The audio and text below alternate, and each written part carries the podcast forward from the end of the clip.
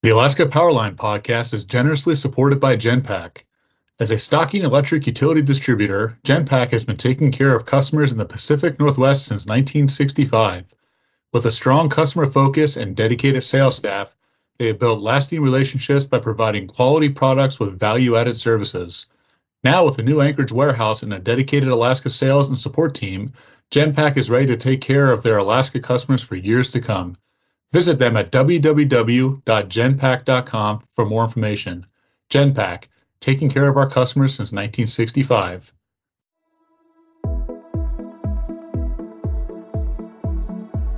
Welcome to Alaska Powerline, the podcast of Alaska Power Association, the statewide trade association for electric utilities in Alaska.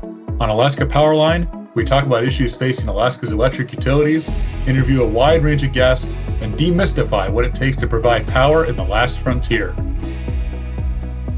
Welcome back to the Alaska Powerline podcast. I'm Michael Ravito, Deputy Director of Alaska Power Association, and we're excited today to welcome our guest, Manny Lopez, Land Services Manager at Matanuska Electric Association. Manny, welcome.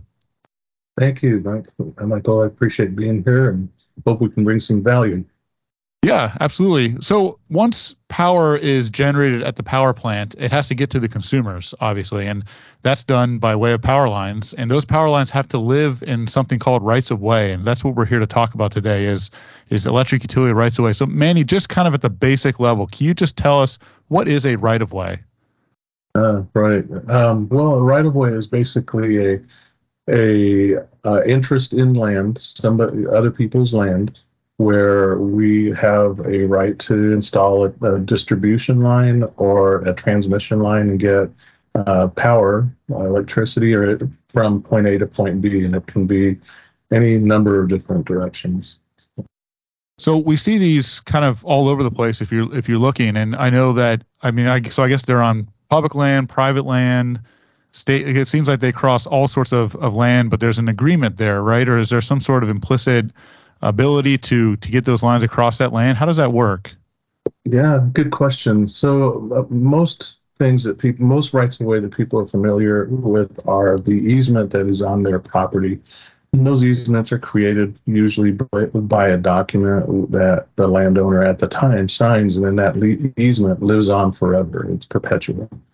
Um, but there's also other kinds of easements that, that are created from agencies. Um, you know, the BLM it gives us it's an easement, but it's called an out grant. And uh, you know the municipalities and the boroughs, the cities, they they have different kinds of easements, and that you know sometimes they're more in line with permits, but they can issue one or one or the other. So there's there's quite a few types of rights of way uh, available to, for our use that we go after and try and, and, and get authorized entry now, at, at Matanuska Electric Association, which is the co-op that you work for, and the co-op that provides me power, so thank you very much for uh, for doing that for me every day.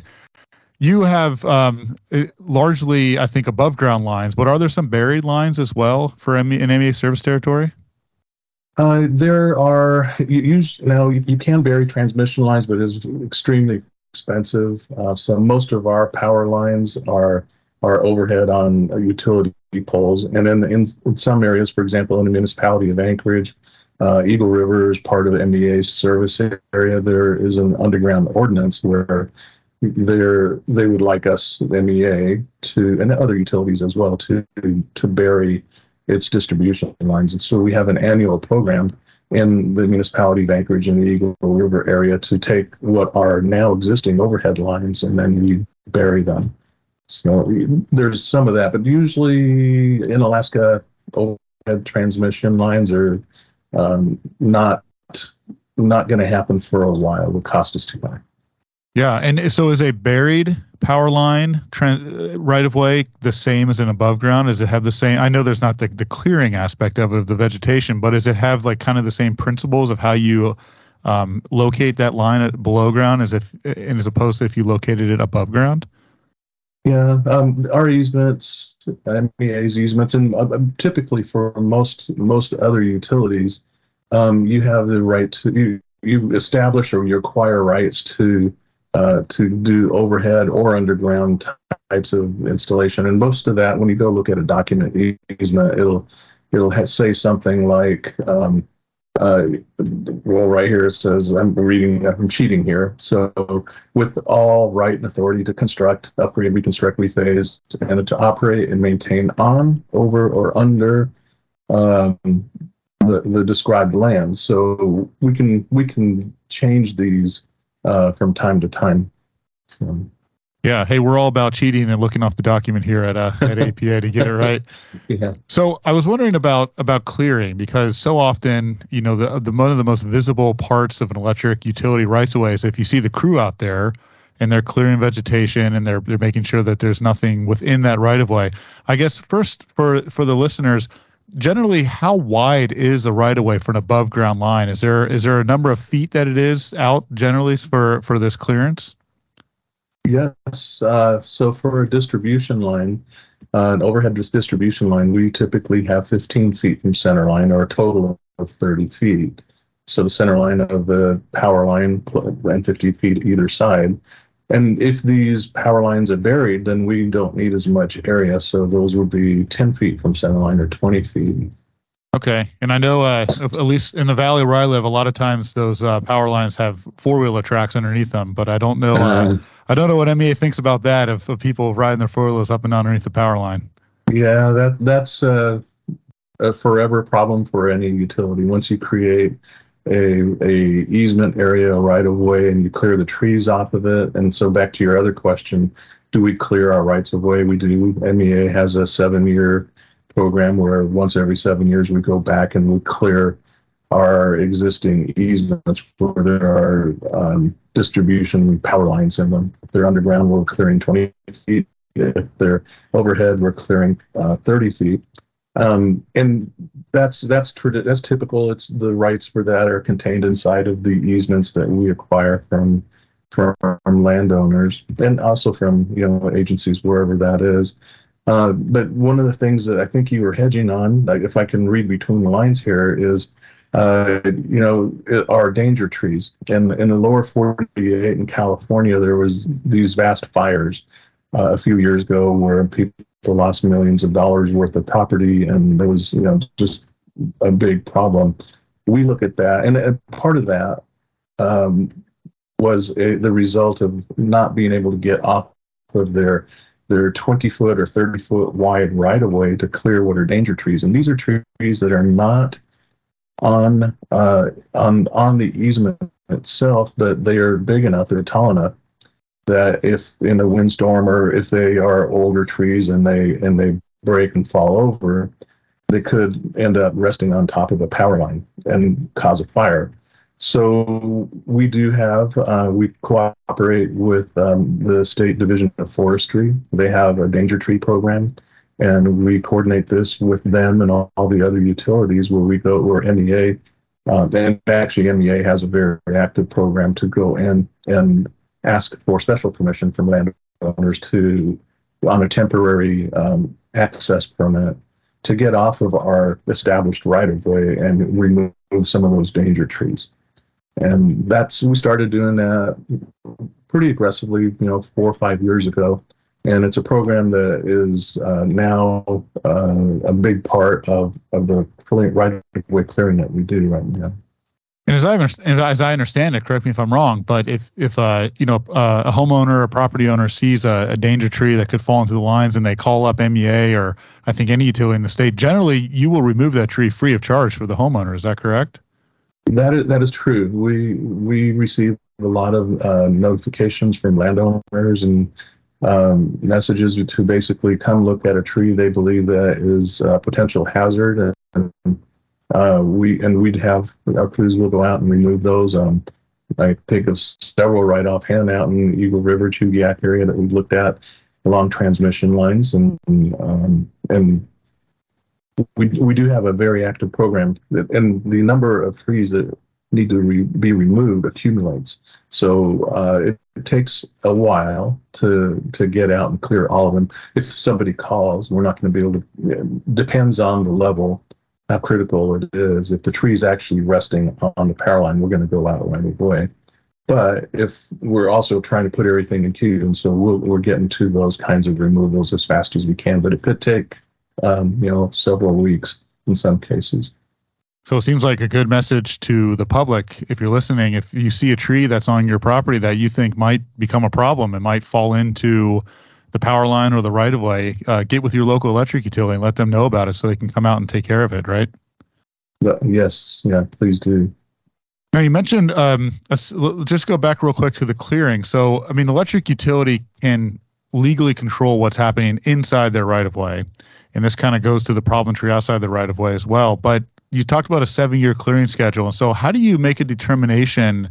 Kind of where you're going. Are you looking at uh, GIS data? Are you looking at growing seasons? How do you make this determination about how you clear out the the right of ways? Yeah, good question. Well, we do we do try and take advantage of. I mean, we're moving. The technology is moving forward. We we do use GIS um, wherever possible. Uh, the MEA's tariff territory is divided into uh, segments, and we uh, into zones, and those zones are on a schedule. And uh, every seven years, we we come back and visit that that zone. So we and, and it's not all concentrated in one area. It kind of varies uh, throughout the, our tariff territory uh, in the Borough and in Eagle River, Chugiak area. And we're out every every summer. We, we have tree clearing crews that um, are out doing this kind of work, our linemen. And we also have uh, contractors that do a lot of the clearing for us. Okay, interesting. So, and you know, and one of the things that you had talked about with the um, the the problem trees or the hazard trees outside the right of way is wind or storms. But what does the snow load do as well? I I know that there there's a lot of snow in a lot of these areas. Does that really weigh down some of these trees and cause them to bend into the right of way? Um, yeah, that's a good question. Uh, we there are. I mean, snow loading is a problem. Um, you know, engineering wise, I'm not an engineer. Let me state state that first of, first off. But there's minimum height uh, to power lines. Uh, you typically 18 feet would be the minimum height, but during the wintertime, there's ice buildup on power lines and they start to sag more. From an engineering perspective, we try and put these power lines up high enough that the, the sag isn't getting us below the minimum height requirement. But there are areas that where this happens because of aging, because the infrastructure is uh, probably due to be replaced and replaced with new um, new power lines. Uh, so we we do focus on on those types of things from an engineering perspective, and we are out uh, replacing those power lines and doing upgrades where we can, putting in taller poles in some cases. And uh, yes, you know, we're we're pretty well aware of it and are working actively to to fix these kinds of problems. And we talked about um, a, a, couple minutes ago about you know homeowners or property owners working with the co-op if there's a, a trouble tree or a hazard tree on their property. But what happens if you know say that the uh, the co-op's uh, clearing crew is in the right of way and they they see a tree that's outside the right of way on a private property, for instance, and they say, "Boy, that's a, that's a problem tree. It could cause some hazards." And they go to the homeowner and they explain it to them or the property owner, and the property owner says, "You can't touch it." I guess the the utility can't really do anything, right? Because it's outside the legal right of way. That's true. Uh, we we always see, we seek permission from the landowner. Sometimes it's right there in the field, and it's obvious that the tree needs to be um, laid down. Um, and then a lot of times, and you know, it's private property we're talking about in most cases, and and if a landowner uh, objects to the removal of what we call danger trees, these hazard trees, um, then that's true. We don't have the right to get off of our property. We, I mean, we could push uh, some access concerns here, but uh, it, it is a liability for for the co-op and as a result, it's also a liability for the landowner. Yeah, it seems like quite the challenge because I know you know you mentioned that the a right of way is 30 feet wide in total, 15 feet from the center pole on each side, and it seems like to avoid any sort of uh, danger trees on private property from falling in, you'd have to have you know like a hundred wide, hundred foot wide easement, and I don't think anyone wants that, and it's probably very expensive. And you also mentioned burying lines is expensive too, so it seems like the 30 foot right of way is is proper and, and, and works, but it has some of its risks too, just because of the size and, and kind of the hazards around it. Yeah, I mean, the, the, uh, we've looked at uh, from a number of different perspectives over the last 20, 30 years of doing this kind of work. the the one proverbial question that keeps coming up is, well, how, what is what should a standard right of way width be?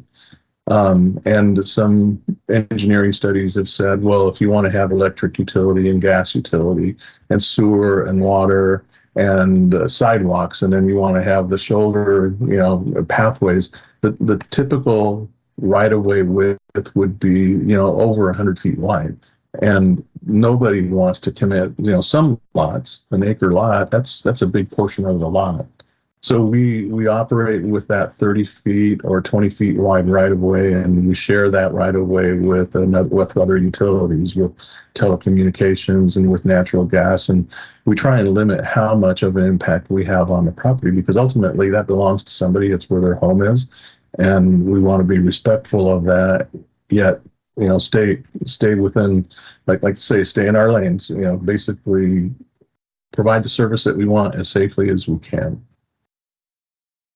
Yeah, and I know that uh, you know, and I'm biased here because electric utilities in the state are are our members at Alaska Power Association, but I know that your crews do a great job, and even near my own neighborhood, I can see that uh, that schedule because as it seems like right when the vegetation is getting you know growing into the point where it seems like it needs to get, get scaled back, your crew comes right down and scales it back away from that electric infrastructure and keeps you know the power reliable and safe in my neighborhood. So that's that's a great job for all of you that, that you're doing. Well, thank you. Appreciate that. i will definitely convey that to our teams. We we speak with them on a daily basis. Our our tree clearing crews, and they they discover lots of concerns out in the field, and we research and form and d- establish what the rights would be on that property to do clearing. And uh, so our crews are very busy. They're working with us in the right of way area, and then they're out in the field, you know, face to face with landowners and um, yeah, they do a great job. They're, you know, we, appreciate everything that uh, our linemen do, and yeah, keeping us all safe. Manny, that that kind of brings up another question. Um, you know, how's the, how have things changed over the years in terms of maintaining the right of ways? And I ask because, you know, we see the climate is changing, and there's you know sometimes longer growing seasons, or maybe different um, impacts on how vegetation has grown. Have you seen in your time working in this area um, any sort of changes, whether you know it's uh, either outside of the control, maybe weather-related changes or anything along those lines that has impacted the way that a, an electric cooperative or, or electric utility has to maintain their rights of way?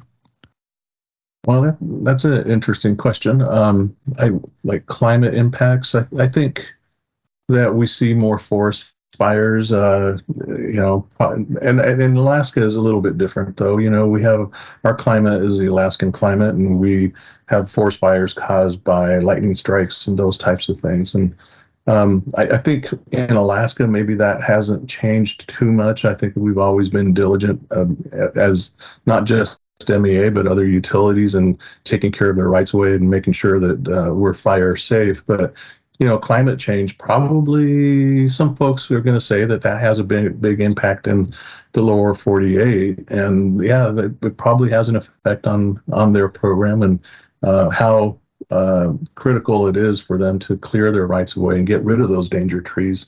Um, we, we learn lessons from it at MEA. We study those those uh, situations in lower 48 and we avail ourselves of the changes that they're making. So we implement uh, new ideas all the time and uh, work to to keep trees uh, rights of way clear and danger trees to uh, as minimal as we can.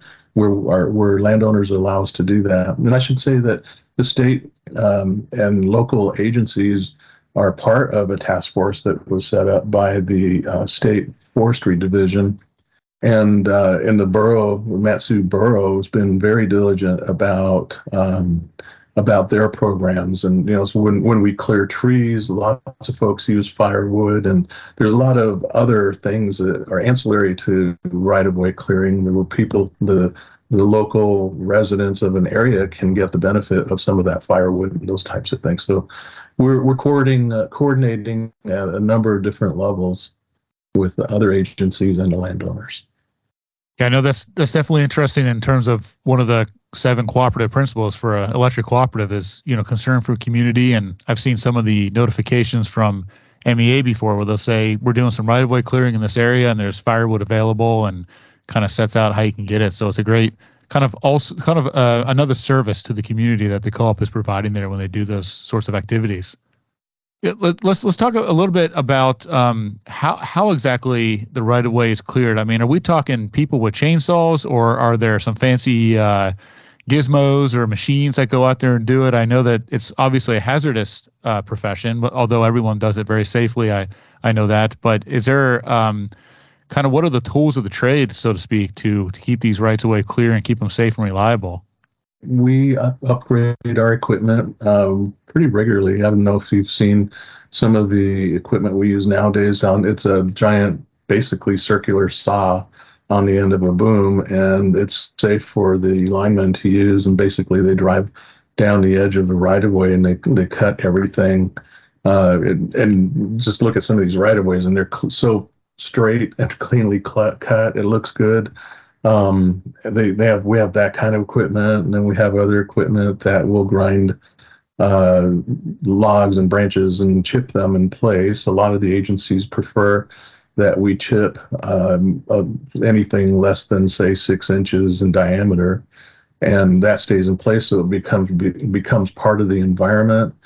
Um, and in in some areas, we with we um, we will cut up logs and down to uh, lengths of you know say four feet to eight feet big enough or small enough let's say for um, folks that want firewood to be able to come by and pick up that kind of firewood and and haul it away. So and that's done by hand. A lot of that trimming is hand done. And then we are sensitive to are where we are. We can be in people's yards that are landscaped with other ornamental types of trees and lawns. And we don't really want to bring that big heavy equipment in there and create any ruts. It happens, not not intentionally. And so we work pretty hard to to restore any areas that we've been to, um, you know, removing rutting or repairing landscaping wherever necessary. Part of landscaping is also fences. So uh, we work with landowners to at least to be able to have gates where we can get through a property on our easement and clear those rights away, and then we leave and lock the gates up. Yeah, and, and just for a visual for folks, and Manny, correct me if I'm wrong, but I've seen some of these kind of sky trim machines, and it's it's literally a arm with a circular saw blade on the end of it, and you know obviously it drives, and there's a cockpit that somebody sits in, and it looks like you just drive it along and you know goes up and down the uh, the right of way and cuts things up you know like up those tall trees down those tall trees and then it all falls down and in, into the the ground there. Is that pretty accurate des- description of that machine? Yeah yeah you're dead dead on on that. That that uh, it's a pretty cool piece of equipment and like i said that, that piece keeps linemen out of having to climb up the trees or be in the trees somehow and uh, it's a lot safer for everybody. It's faster um, more efficient, and we get a you know a, a better, straighter uh, line along our rights of way, so we can delineate them a little better. It's definitely interesting how um, high tech and safe things have become. I have a poster in my office here that shows line worker safety year from the year 1875 through present. And you know, of course, in 1875 they were just kind of wearing leather pants and, and and and hoping for the best. And now you know everyone has high, real high tech safety equipment that's been um, developed over the years. And it seems like for the right of way clearing crew, that's something that's really come to the fore to make their job um, a, a, lot more safer. Even though they have to be careful, but it seems like the the newer technology is making things a lot more safe and, and maybe even a lot more efficient as they go up and down these right of ways and and cut back the vegetation. Yeah, no, no. I, there, like I said, there's a there's a lot of uh, effort that is put into clearing those rights away, and uh, you know, ultimately, every utility, MEA especially, wants uh, uh, safe and reliable power to to provide that to all its its members. Well, Manny, we have about five minutes left, and so I, I was curious. You're the land services manager there at MEA, and so w- what does your job entail? I mean, what what do you do, and what is I won't I won't say an average day because I know and in our business an average day isn't necessarily average all the time, but but what are you doing there at, at MEA that plays into the greater um, the greater effort for the safe, reliable, and affordable energy?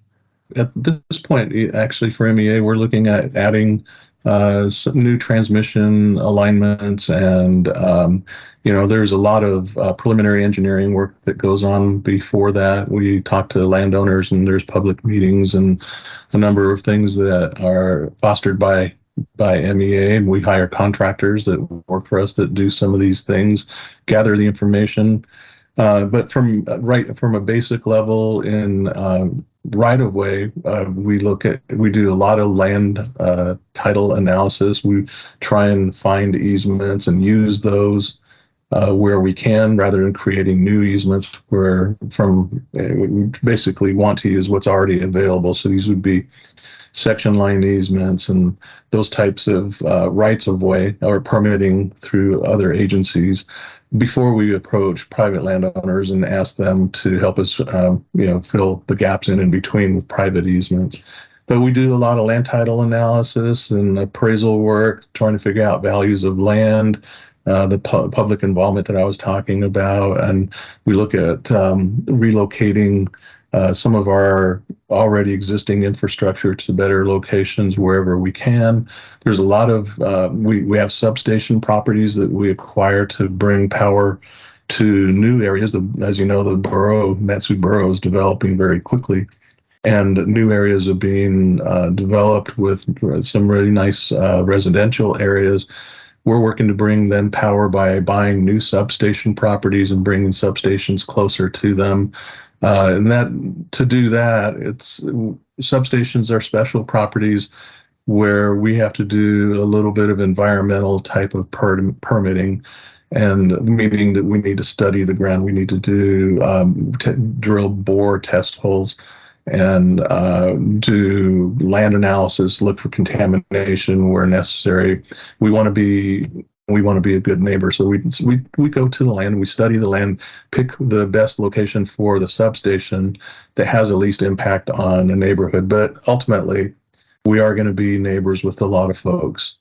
Yeah, that's for sure. And and I can second that fast the Mat-Su Valley is is growing. It seems like new neighborhoods are getting punched in all sorts of places at all times, and those new neighborhoods need power. And so you guys are going to be busy. Manny, I'm going to put you on the spot here. We've we've covered a lot of um, a lot of information. But if you had like an, an elevator ride from the ground floor to like the 20th floor of a high rise and you had to talk to someone about rights of way, what would you want them to know? What would you tell them if you had just an elevator ride to tell them about their right of way? If I'm going to the 20th floor, I want them to know that we are uh, trying to be considerate of all. Um, there's, you know, to get to that 24, 20, 20th floor, you're going to cross a lot of different opinions on the way up and you're going to a lot of ideas and not all of them are going to be ones that we can use but the ones that we can use we will implement so we try to be sensitive to our communities and um, and and use the ideas that are offered wherever we can. Not every idea is going to be suitable for an electric tran- electric transmission line or distribution line but we do consider them, and we want to be um, a good neighbor to to our community, and we listen. Um, and as much as possible, we want to. Um, I guess here's here's I, we coined this phrase a while ago, but uh, our our job is to prevent trespass of any kind and um, that's the last thing that a utility wants to do is trespass on somebody's property. So we go through a lot of steps to get to that point where we don't do that, and we talk to everybody that we can, um, all the way up to that 20th floor. Well, that's a good answer, Manny, and I, I appreciate that because I know from talking to our members across the state, there's so much that goes into making sure that those electrons meet the consumers in a safe and reliable way, and right of ways is, is all part of it. So, Manny, we really appreciate you taking time today to join us on the Alaska Powerline podcast. Thanks for being with us. Michael, thank you very much for the invitation. I, was, I hope uh, we have helped uh, expand the knowledge base for a lot of folks here. Absolutely. Thank you so much. We've been talking with Manny Lopez, Land Services Manager at Matanuska Electric Association. I'm Michael Ravito, Deputy Director of Alaska Power Association. You've been listening to the Alaska Powerline podcast. Thanks for joining us, and we'll see you on the next episode. Bye, everybody.